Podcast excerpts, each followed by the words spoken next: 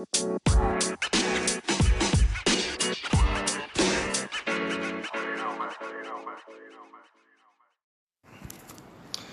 evening, everybody. Uh, welcome to uh, the first PowerPoint presentation of uh, this evening.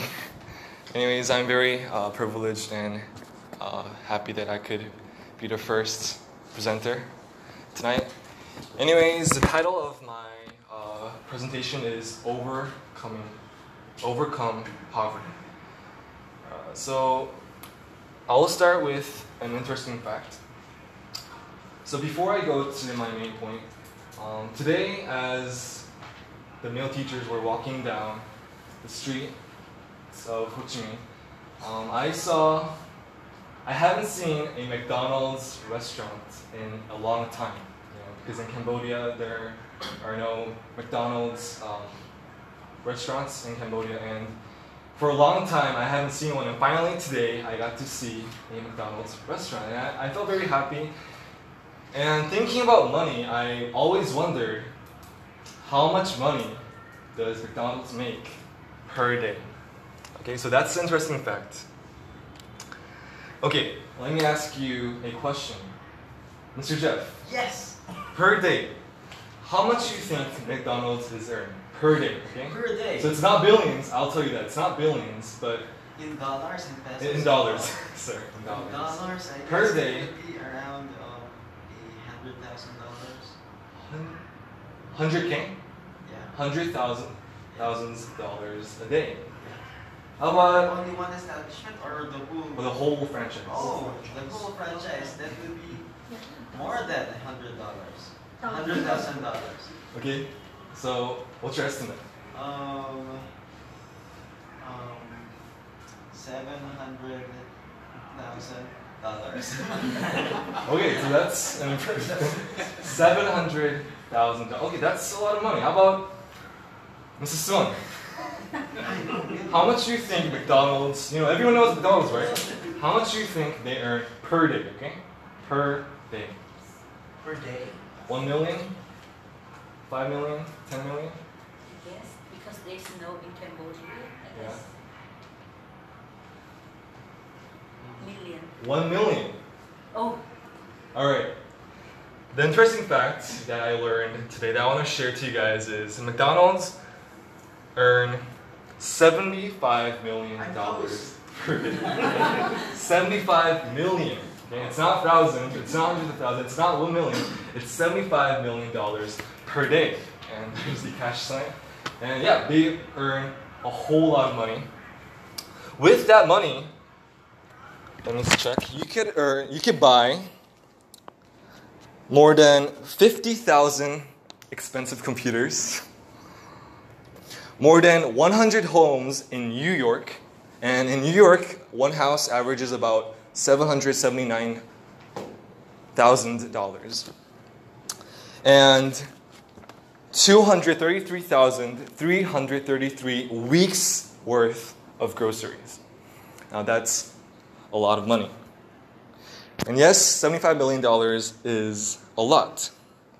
Seeing these kinds of st- statistics and money makes me wonder if I received $75 million a day, if I was the McDonald's franchise, would I be able to spend it wisely?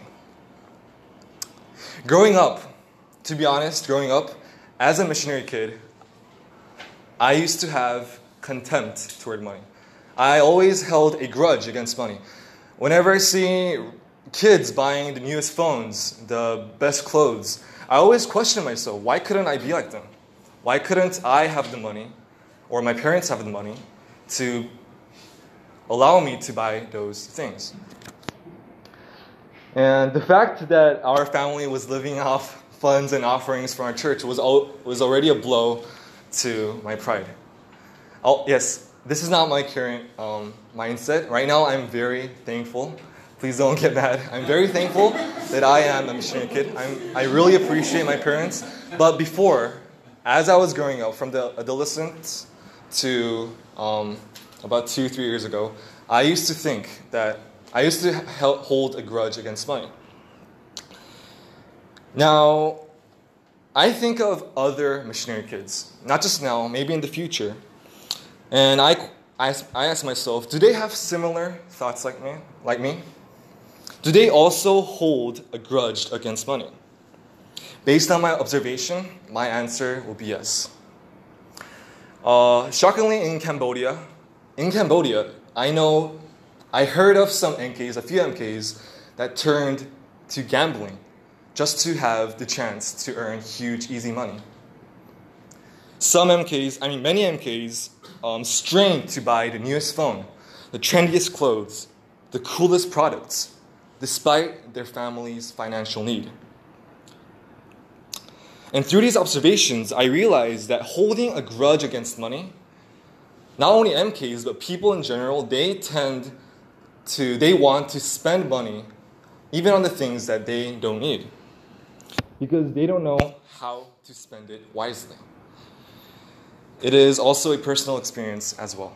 And so that leads to my life goal. Uh, I pondered, I thought about my life goal, and it's not really specific, but I just wrote this down. My life goal will be to either be a standard or teach future missionary kids on how to use money wisely. So I would either be a standard by having lots and lots of money and show how to use money um, while having lots of money, or either teach them. Because if you want to teach them, you don't have to have a lot of money. You can just show how to use money wisely, even with having, um, even with not having that much money. And so, yes, this is my life goal. Uh, this is my vision. Um, next year, I'm going to college, and a major that I am interested in is economics. Uh, to those who don't know, economics is the study of how the economy works, and it's about money. And although it's yes, uh, yes, although it it teaches about it was a question. Sorry. although economics is teaches about money as a whole, it will, it would at least give me an insight of what money really is. And so, as I learn, as I study economics, I believe that I will be able to um, further progress to my life goal, which is to um, be an influence to teach future missionary kids on how to use money wisely, how to view the value, the true value of money. And so it's, it's not really specific, um, but this is pretty much the general uh, life goal.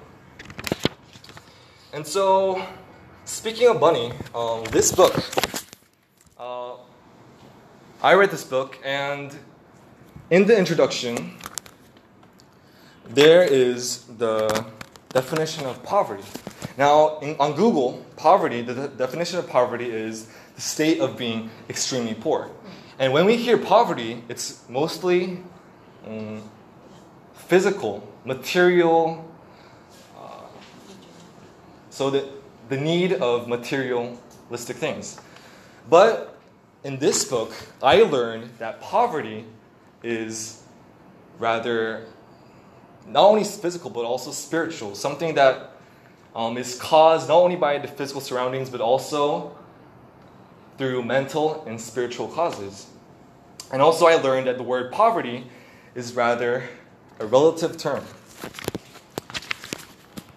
Um, so, going back to the mindset of an MK holding a grudge against money,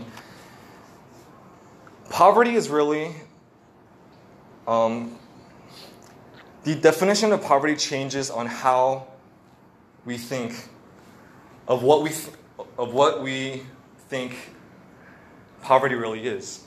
You know, for example, in this book, it says that a person living in this room if they go to a rich neighborhood, then they would feel poor. They would feel poverty. And if a person living in a rich neighborhood would see Bill Gates or like, like a crazy rich person, they would also feel poor. So poverty is rather a relative term. It, it changes um, on how we define it. Anyways, um,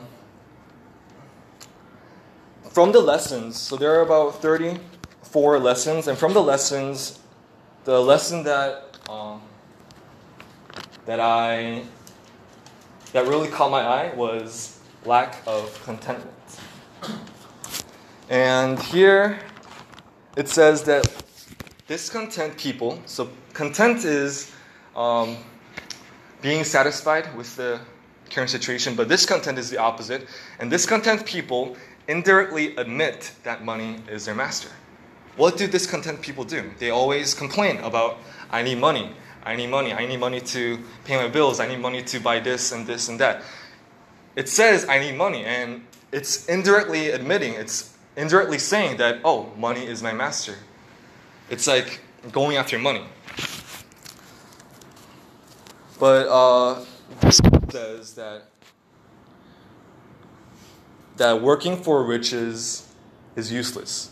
So, like Mr. Lim said, Pastor Lim said uh, to me before, instead of sir, uh, reaching for money, we should let we should let money reach us.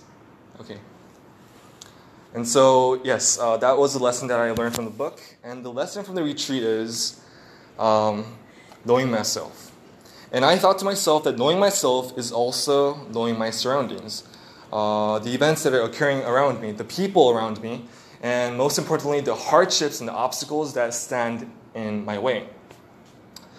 And just a sec. Yes, what kind of situation I'm currently in or the hardship I'm going through. That's part of knowing myself, in my opinion. And realizing that's realizing God's calling for us is important to know.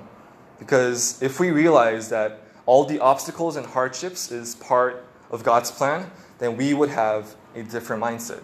We would have a different perspective on how we look at those obstacles, how we look at those hardships. So that leads to my conclusion. Yes, and after we understand that the situation that we are put in, we must realize that it is all God's plan. Almost done. And his calling for us is to get closer to him and also closer to our ultimate goal. There is no use in being discontent and having the spirit of constantly complaining about our current situation. So we have to be content. Number three, we need to be thankful and appreciate our current situation. And in whatever situation we're in, we need to appreciate. And lastly, we have to believe that everything that happens in our life, whether it's hard, whether it's good or bad, is a part of God's plan for us to reach our ultimate goal. Yes. Thank you.